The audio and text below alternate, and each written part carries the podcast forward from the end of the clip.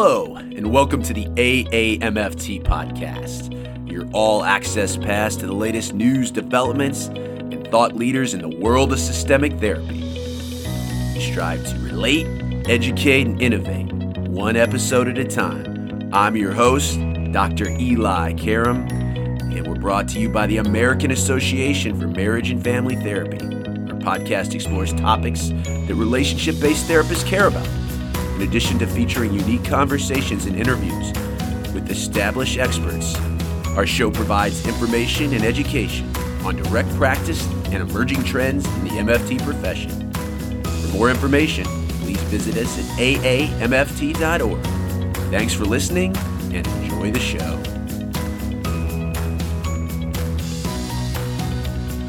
Eli back with you on the AAMFT podcast when we get into this field, it is great to work with individuals, couples, families that want to be there. But sometimes couples don't want to be there.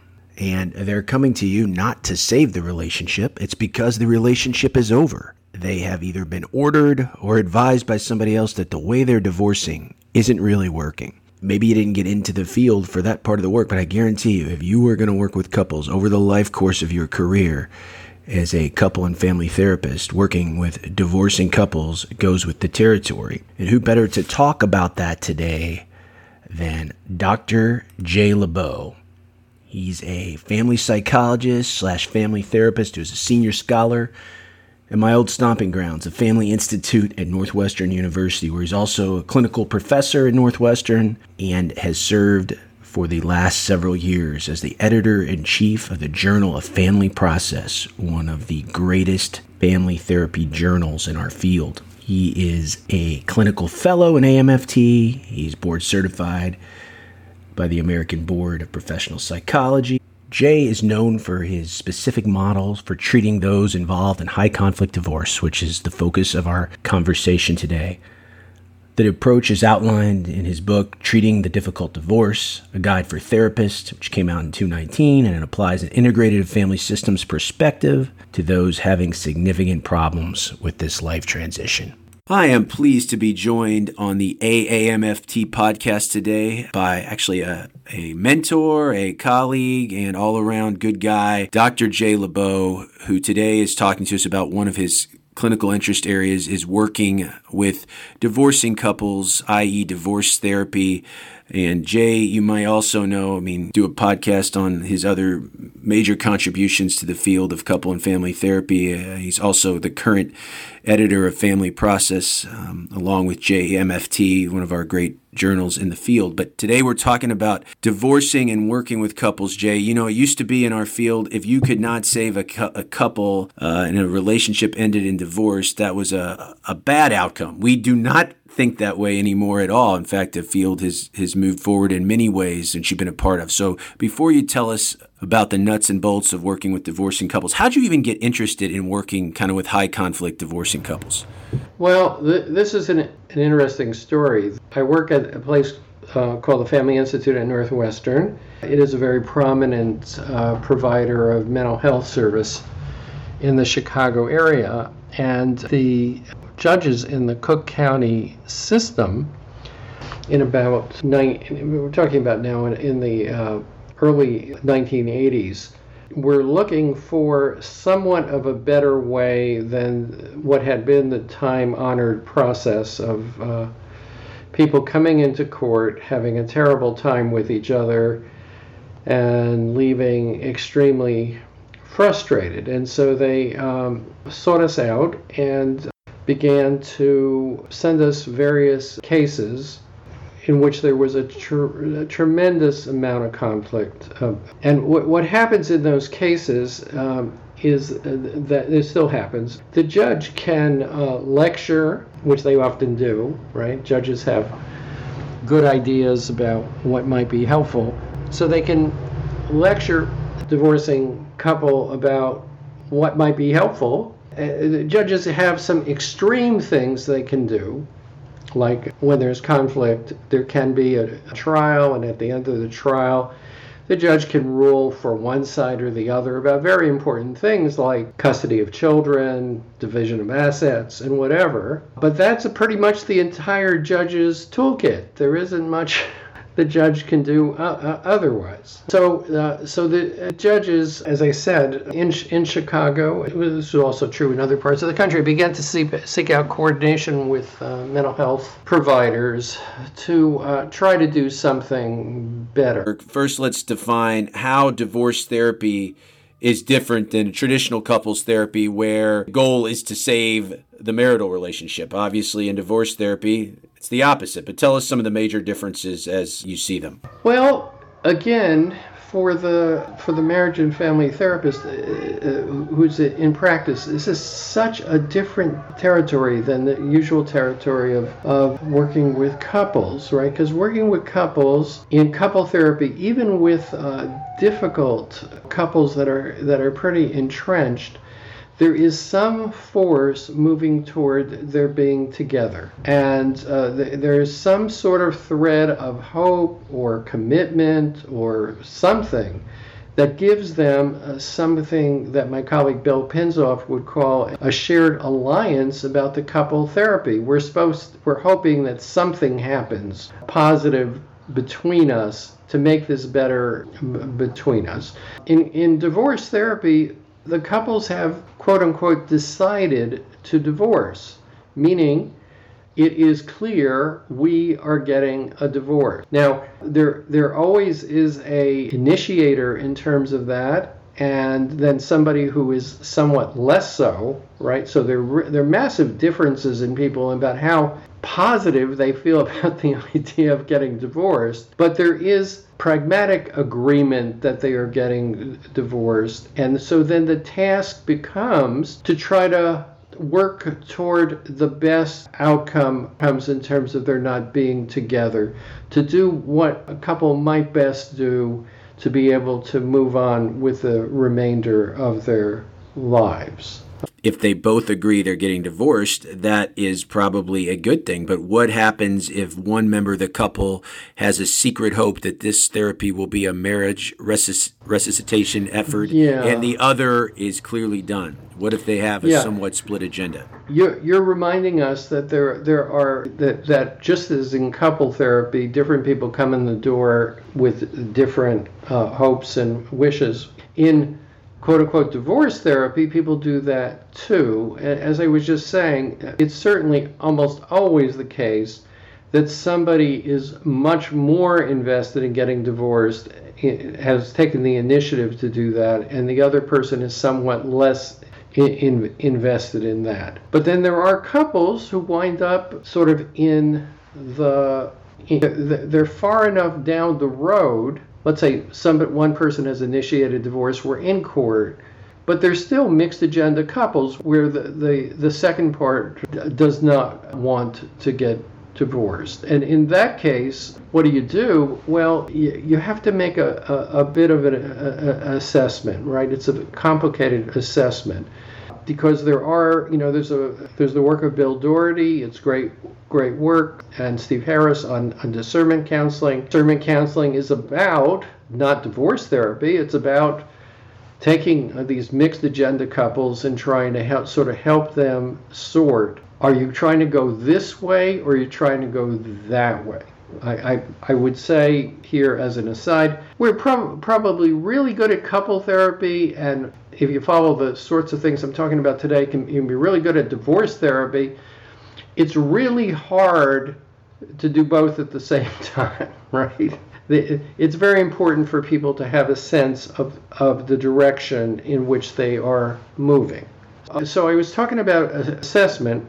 As you're with people, if they are a, a couple who is uh, in this sort of mixed agenda, then it makes sense to either suggest to them discernment counseling, or if you do discernment counseling, put that hat on. Say we're suspending the divorce therapy, just like other discernment uh, therapy therapists dis- suspend couple therapy. To, let's do discernment. But on the other hand, I do want to say that it's this is a complicated assessment question because there are some people who, uh, no matter how much the one partner says I am done, uh, they hold on to their strong conviction that they should stay married. So this is a therapy in the United States. It's different in different parts of the world. But if there's a therapy in the United States, it only takes one person to get a divorce.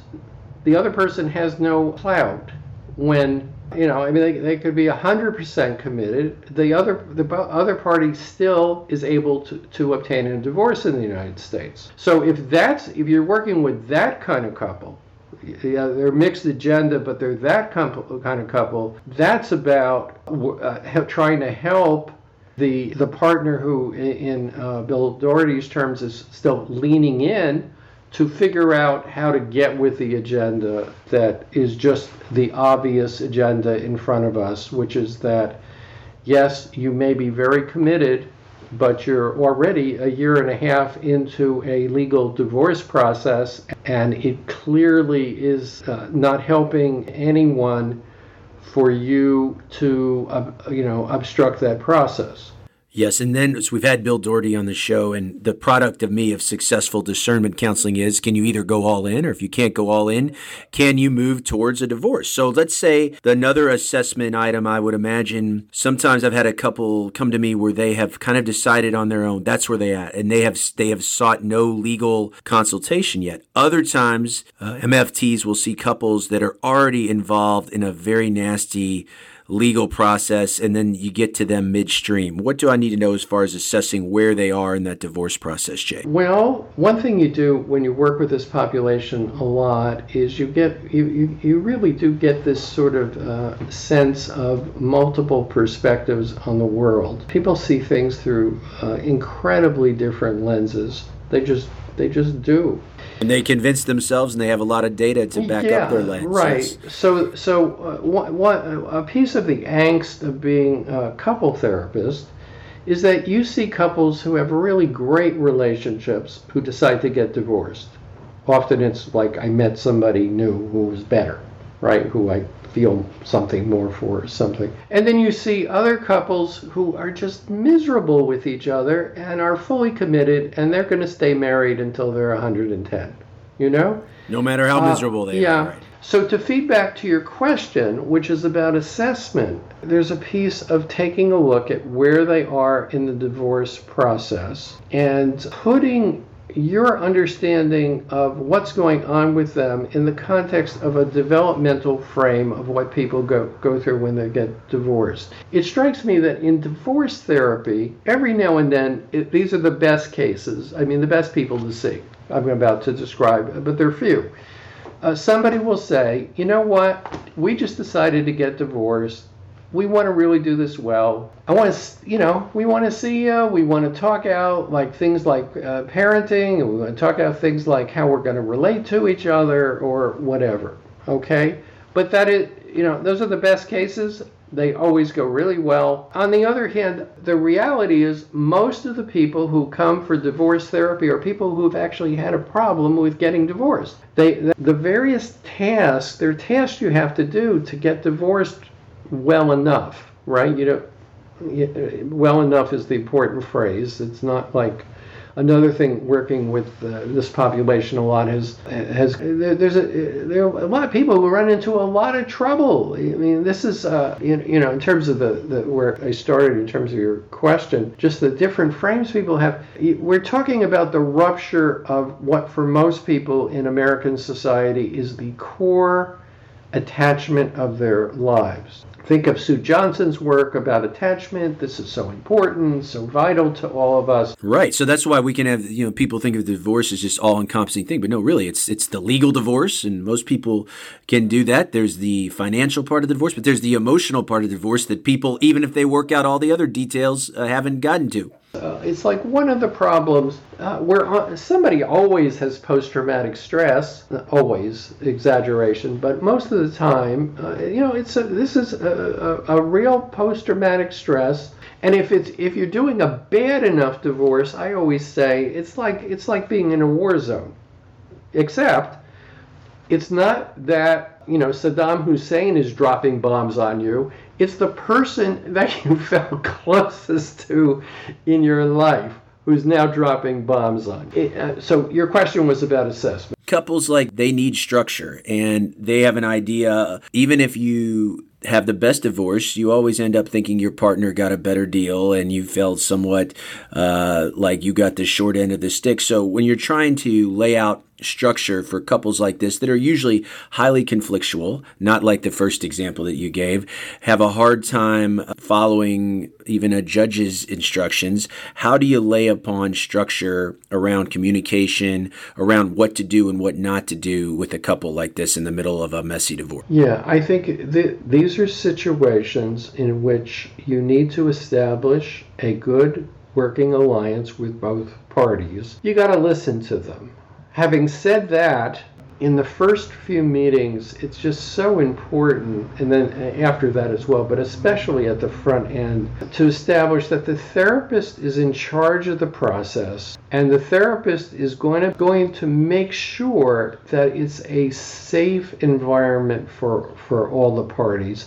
And I don't here I don't just mean physical safeness. I also mean that that the therapist has to engage in, in various therapeutic operations to establish that they're in charge and to contain conflict when it occurs. I, I often say to people in, in when they get into the uh, knee-jerk conflicts, this is why this is why you sort of have to be here because of these conflicts, and to just go on with them in the way that they do, uh, kind of on the front lawn or in the house you know really serves no purpose. We talk about this idea of of course you need to listen, but in listening Whereas your alliance, it's more easily framed as my alliance is with the couple in a couple or family therapy where the job is to preserve the relationship. In this one, split alliances are almost expected in the sense that one partner is trying to get the therapist to see it their way, but really you cannot be kind of judge or jury. How do you frame to a couple what your role is in order to minimize the chances of these split alliances coming up?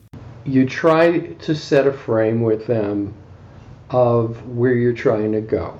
And you make it clear to them that you know that they have all sorts of pain and hurt, and that's really important. We gotta we have to know that. But we're trying to accomplish some tasks. We're trying to make it so this can be the least harmful and painful it can be. That's what we're trying to do. And at uh-huh. the end of the day, you can move on with your respective lives, whether you have children or not, with the most integrity and respect right. for each other. And, and accomplish the task. There are tasks in divorce. You just named one, right? If you have children, you have the task of trying to figure out how to co parent them, right? And there are various tasks for as well for people who don't have children, right? There's various tasks we have to do how do we accomplish the, these tasks? And in most of the population I'm talking about, this is not subtle. They're not accomplishing these tasks. They're mired in quicksand and everybody feels stuck. And and you try to help them refocus on what actually might be beneficial, like for example for their children to do well or for them to be able to move on with their lives and try to keep that in focus because it's so easy for that to get out of focus when somebody left the car in front of somebody else's car. Yeah, so let's talk about more about that structure and rules you place on that. So I think one of it is what to do and what also what not to do. So not only are we not trying to revive the marriage, how do you help a couple as far as bringing up these things for the past that is not going to help them in moving forward? Because I think that is a common thing. Many young therapists working with divorcing couples, they don't know how to steer it out of that zone when it starts talking and rehashing the past over and over. Divorce is a big event in people's lives and it's an event where, in the best case, you really uh, take stock of your life and you revisit things that have happened and you do something with your pain. Okay, that, so so I think in the best case of divorce therapy is because uh, we've been talking about like you're meeting with the couple and they're getting divorced. Divorce therapy is a uh, sort of it's the it's it's the work with the largest system to try to help this process along. But good divorce therapy might often say to the, the uh, one of the parents, "You need to see my colleague, uh, who uh, you know individually, and, and, and talk with them about these you know these uh, these hurts you are experiencing." Or in the work I do, I will often have individual meetings with people. If, if, if uh, we're not talking about now um, uh, the same level of work that can get done in, in a somebody really commits to a therapy for a while for themselves, but but to at least work some with uh, with these issues. Huh? Okay, so you're reading my mind. So this this next question is about the kind of systemic staging of a work like this. So in traditional couples therapy, unless there's some reason clinically indicated to not do it, you would always meet with the couple together. So in divorce therapy, talk about the staging. Would you always meet with the divorcing couple together? Would you break it up into individual meetings in order to build those alliances or get some buy in? And then if this person needed really individual work to deal with their own wound or pain, would you do that or would you refer that out? There's a lot of questions we get about the staging. And if you're if the systemic therapist and MFT, can you do it under one umbrella or should you have some collaboration? Yeah. The essential work in the cases I'm talking about is the work you do together. Okay, that's really essential. And here we're talking about more of the, you know, behavioral, cognitive, structural, the, the pieces that have to do with uh, establishing good enough communication, good enough problem solving, good enough we leave each other alone. Okay? So those, those uh, like, that's essential. Uh, then uh, I think uh, there, there are two ways that individual work gets brought into this. One is, as I said, I mean, I would say to everybody who's getting divorced, good time to go talk with something. Something really big just went on in your life. Maybe, maybe it will help. It probably certainly would help you to go and figure out what just happened and how you might do this better. Okay. The the second way is that look, you know, I mean, you can only do so much. There are certain kinds of work you just cannot do in the presence of a hostile, soon to be former spouse. Okay? And that work may be uh, really the essential ingredient for a person, right? So, for example, if, if my issue is my deep hurt, and that's why I am not moving my car when it's blocking yours, uh, we can, you know, we can negotiate forever about where cars are going to be, but um, uh, it, it, sure will be more effective to get to, you know, for, for someone to get to the pain that the person's experiencing and uh, and what's going on there. And and here's a way that the divorce therapy is very different than couple therapy. You can do there are many models, uh, Bowen therapy, and uh, certainly one one of them uh, EFT. For, for doing deep emotional work with clients in the presence of their partner. You cannot do that in divorce therapy. No, you're not going to show your vulnerability and take no, wall, it, brick of your wall it, down when somebody's going to hit you with the brick. It, right? Exactly. It, it is uh, experience of your experience your pain and watching your your former partner be indifferent uh, is no. It's a it's not not a not a safe experience. So in, in any case, so that's you know so you get stuck and you're doing you know you've got some nice plan for communication and one person cannot do the communication because something is getting in their way, well, that, that's a place to either meet individually with them or you might even, you know, you know that uh, I have a colleague, and and for that work to get done with a colleague. But let can I can I go on, on one digression here? Uh, the worst, there are things that go really badly in these cases, right? I mean, because for the horror the horror stories people have uh, marriage and family therapists have about seeing these cases are are legion, right? They're just all, so many. These are the cases in which triangulation is everywhere. They just it is right. So, going back to this idea of, of of seeing the couple together and then there being other therapists involved, whether we have been talking so far about uh, individual therapists for uh, uh, each partner, huh? but you could also talk about uh, individual therapists for children. Almost always a horror story when there are multiple therapists and they are not coordinating with each other. Because that same story that sits in the couple therapy as George is uh, really way off and full of anger and and belligerent and whatever easily becomes for an, a disconnected individual therapist as oh my goodness your your your your your wife did what? Becomes an isomorphic process a parallel process with the treatment team and that we talk about a split alliance uh, it's a very split treatment team alliance right. too. Yes. Yeah absolutely. So you have to in the in, in, in the way of doing this that I put forth, it, it, you're, you're always talking about somebody sort of taking a coordination function to make sure that all the therapists are talking to all the other therapists. Because in that way we all stay on the same page. Therapists mostly want the same positive outcomes right? It's just a matter of getting them to understand the multiple perspectives I think also another thing going along with that, it's great if you're at a place like the Family Institute at, at Northwestern University where you have a, a lot of clinicians to collaborate, or if you're at a COAMFTE training program. Uh, but if uh, if you don't, it still behooves you to get the release to talk, and at least initially back at that assessment phase, you got to ask. I think so many young therapists make mistakes or inexperienced in this type of work because they don't ask who you've seen before, who are the players in the system, and then you get hit with some big headaches if you don't ask those no, questions. That's right.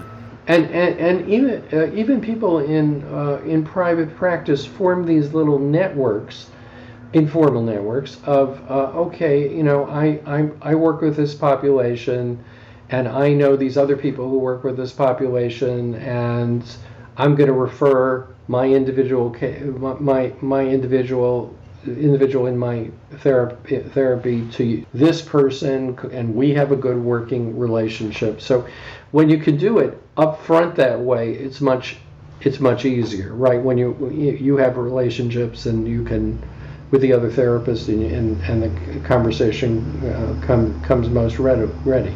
But on the other hand most situations you don't have that.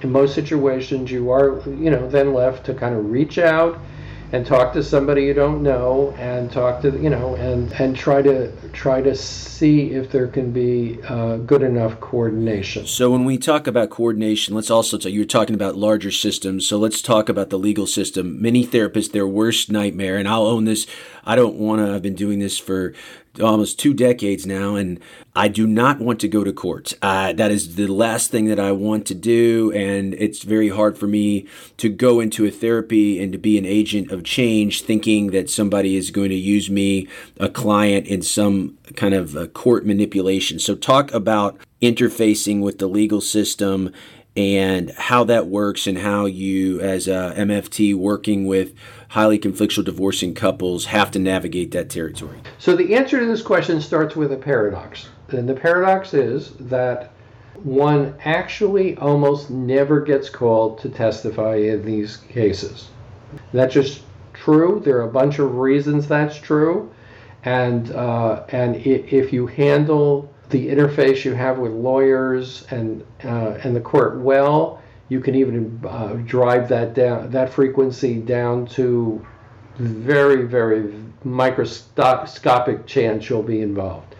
On the other hand, uh, the other side of the paradox is that it's essential to know about the legal system, to know about the legal system in these cases, and to feel a mastery of of these various legal settings. Yes, and one of the experiences you have when you are uh, learning to work with these cases is just you, you just learn how different the legal system than is the uh, you know than is the therapy world. Right now, in the legal system, m- make sure to say this because it know often gets mischaracterized. The the courts that see these people want them to resolve their problems. They're they're just as uh, they, may be more adamant about them resolving, you know, because it's it's a very decisive system, right? So they may be more adamant about them working out their things than a therapist would be. You know, therapists are often more accepting of a range of outcomes. Having said that, the legal system is a, is a, is a, is a system based on conflict. What, what everybody sees when you uh, watch the TV shows about uh, prosecutors and defense attorneys. You know, in that world, uh, there is lots of challenge, uh, there, there's lots of threat, and uh, there even are some, uh, uh, it's not the majority of practitioners, but some who uh, are, are conflict engendering rather than conflict resolving. So you have to learn as a therapist who are the party, who's in that system, who are the people you can work with. Uh, that's at a structural level, like what's a judge do, what's a what's an attorney for children do, uh, so on. But you got to learn about the people the specific people you got to learn you know who this person is and that person is and how how to how to work best with them it really is a, a place where you need to learn to work with with uh, systems yes now how does someone if if they didn't get this training in their graduate program. So clearly, it is within the scope of an MFT's practice to do divorce therapy. However, may not be in their scope of competence until they get the experience doing it. So you have uh, been in this field for over four decades. You were, as you said, in the infancy of doing this work when the divorce rate spiked in the early 80s. Where do I go if I'm an MFT listening to this podcast to get more information in the kind of training that I need to work and learn these systems and work with these couples? Number one, uh, you seek out training. Uh, uh, materials, you know, like workshops, weekend trainings, or whatever, in in work with these uh, populations. There are. I, I have a, a book called uh, Treating the High Conflict Divorce. You read books of that that kind, right? So you you you learn. There are um, uh, many materials that have been circulated by a, um, a group called AFCC. It's the Conciliation Court. Um, it's a that's a interdisciplinary group of uh, judges, lawyers, and mental health professionals that put out guidelines for this kind of work. So you learn about those things then you have to go get mentored. I, I don't think you learn how to do this on your own. Yeah, I think you need supervision, specific supervision with somebody. You know, you go go as you would in any specialization. You go, uh, you know, find somebody in your community who does this sort of work, and you meet well, with them. This is where I'll, I'll tell a personal story. So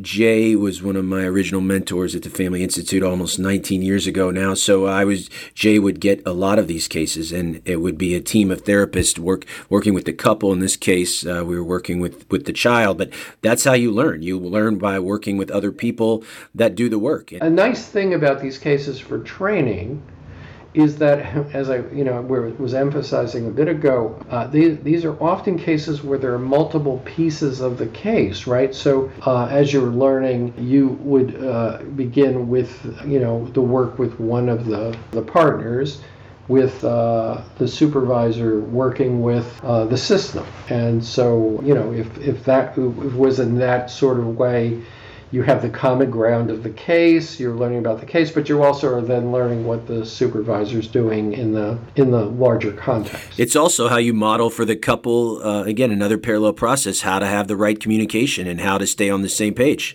Another question we get asked a lot and it goes right with what we're talking about now is the type of self of therapist and kind of personal attributes you need to do this work. Obviously i don't think you can work with couples or families. I always tell my students unless you have somewhere either on the surface or deep down in you a directive part of your personality. But working with these high conflict couples, I, I would imagine, well, I know you have to really have that part front and center. What what do you think uh, the therapist factors are, Jay, involved in being successful in couples like this? Yeah, I you know I have I have seen. Uh, uh, several of my senior colleagues who were just not cut out for this work right? You, you, you they're too they nice. Wind, they wind up with one of these cases, and they do exactly. They do beautifully with with uh, other uh, a wide range of other couples. It does take a special uh, some special self of the therapist characteristics. I think uh, you got to be able to differentiate yourself from the family. Uh, you you are sitting, I, I, as I put it earlier, you're sitting in a war zone often. Okay, there's a certain interface there about how you deal with that, huh? Right? About how you hold it and how you uh, manage it in inside you without it causing you to be um, demoralized or too upset with them or whatever it might be. Um, hope you got to you have to have a, a lot of hope here. You have to be able.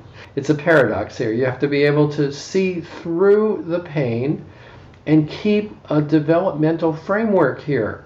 Like the best of couples often have difficulties in some way in terms of this very difficult process of separating and divorcing, right? So you have to be able to, you know, to um, to imagine uh, them not at their worst, but uh, like in some process of moving ahead. And then, as you said, you have to be uh, able to be highly structuring when you need to. And you have to have a skill set that goes with that. I mean, you know, that combination, uh, I think, puts one in, in, a in a position to to go in and and and be a, a, a positive force in helping people move along. Um, I don't know if it's an inter, exactly an interface issue, but it is certainly essential. It, it falls in the ballpark. You got to be able to set realistic goals here. I, I, always say that it's like we're trying. If if we are talking about the most difficult divorce, we're talking about just trying to get people to do the, this a bit better so that there is less damage.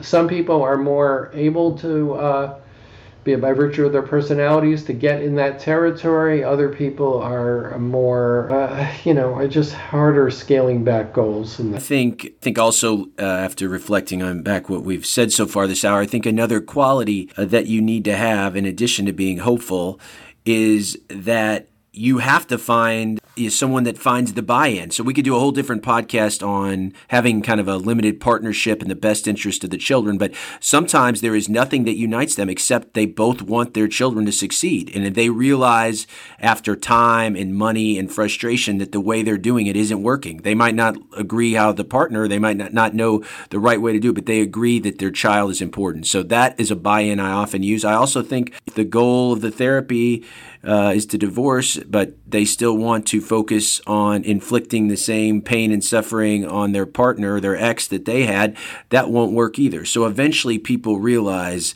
that they need to move on. In order to move on, they have to have some structure in their current relationship with their ex. And then there's some relationships where part of the, the the work is moving to where they won't have contact, especially if they don't have children. That's hard for some people too. That even if they're not staying married, still are somewhat, as you we were talking about earlier, emotionally tied. How do you know when divorce therapy is over, Jay? Well, it's a re- uh, a really tough question. It's because it, it's it for the majority of the cases we're talking about today, which are these difficult divorce cases, right? I mean, that's the the answer might be different with a couple who are, you know, uh, in that mode of I just want to kind of work on my divorce and, you know, get this to be better.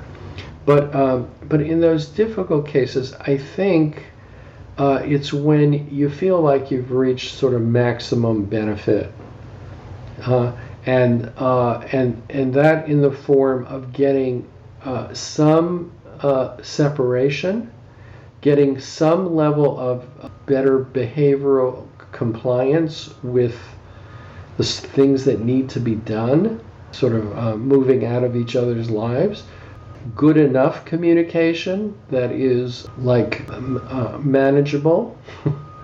right? So Where, basically, they've internalized the, the structure of the therapy and the meta rules for communicating that they can do it on their own and they don't need you in the same capacity.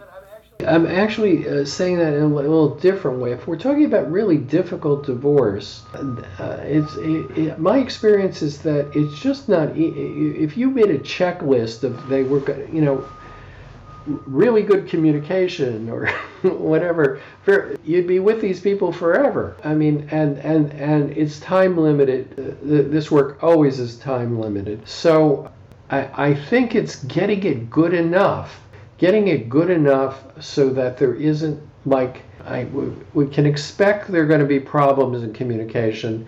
We get across to each other at least the most important things. So we don't have too many of the conflicts that come up about communication. That, that it's sort of like, an, I mean, use the word acceptance. It's not actually accepting because it's not, if you ask, I think if you ask people at the end of this process, did they really accept what their partner was doing? No, they would still complain about what their partner was doing. But it's it's like a, a, a, a, like okay yeah we got this to move along number one we are now divorced a very important thing to accomplish we're not going back in court about matters okay because we're at least figuring out some way to live our lives and we've uh, at least erected uh, enough of a parallel uh, something about parallel lives and enough of an interface with each other to not make this too terrible for everybody. Uh, so the, uh, my, my point is that those are what might sound like mo- sound like modest goals, but they it does take a lot of work to get to that point. And those are the type of goals, if you hit those, another outcome I look at is uh, lack of further legal or court action or intervention. So if they can do it good enough and resolve it on their own, it stops all the headaches uh, associated with the legal system. And the and the legal system. Let's remember that in a lot of these cases, the legal system is is, is making the referral. They're a party to the case. They're not actively, you know, they're not the client in a in a legal meaning of client, but they're they're a real party to the case and the legal system does not want these people hanging around and and uh, continuing to relitigate. It does not.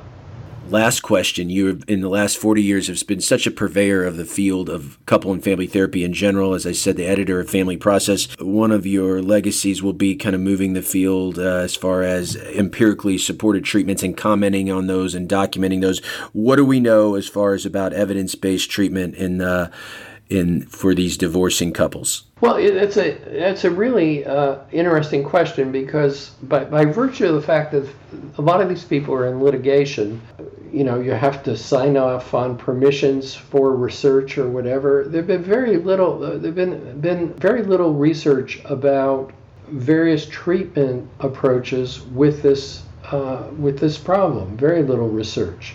There has been considerable research on divorcing people and high conflict divorcing people, and we know a bunch of things about that.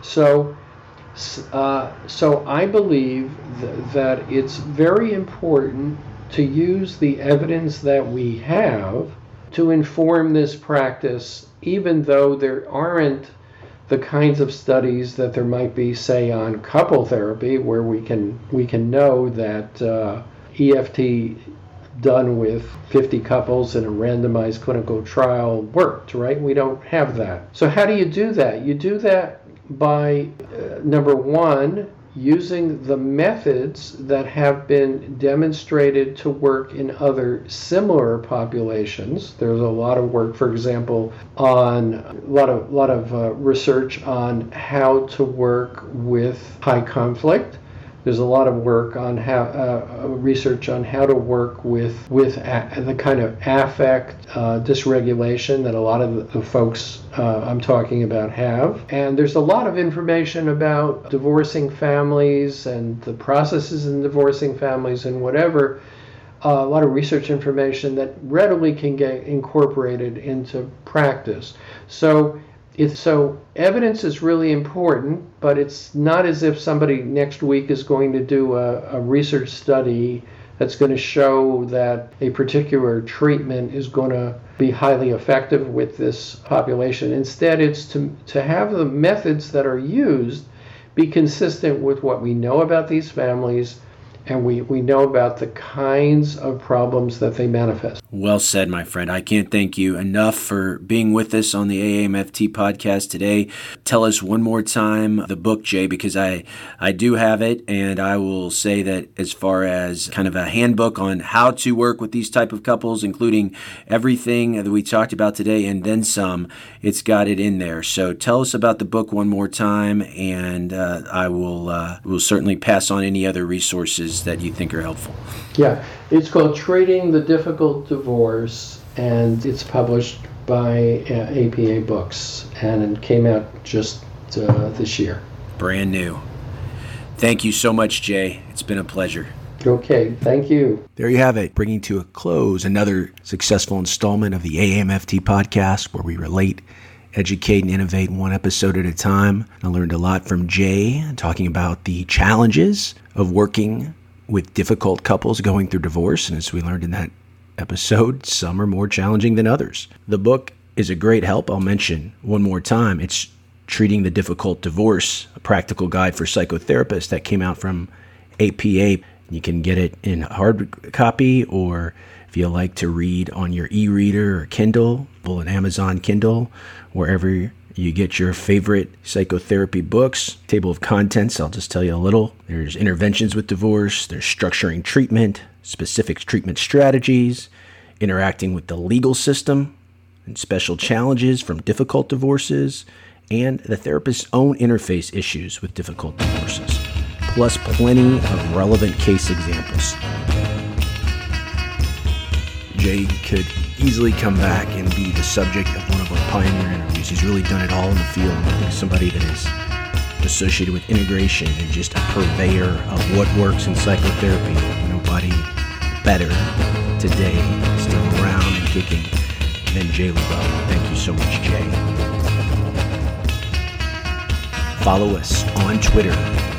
AAMFT is at the AAMFT. I'm at Dr. Eli Live keep the conversation going. I love hearing from listeners. Lately, I've been getting a lot of feedback, both supportive comments on the show and what you'd like to see coming up, both interviews and guests and content areas. And I appreciate both of those. Easiest way to get a hold of me is info at elikaram.com. I-N-F-O at E-L-I-K-A-R-A-M.com. You can drop the AAMFT line at communications at aamft.org. We love hearing. Until next time, my friends, stay systemic.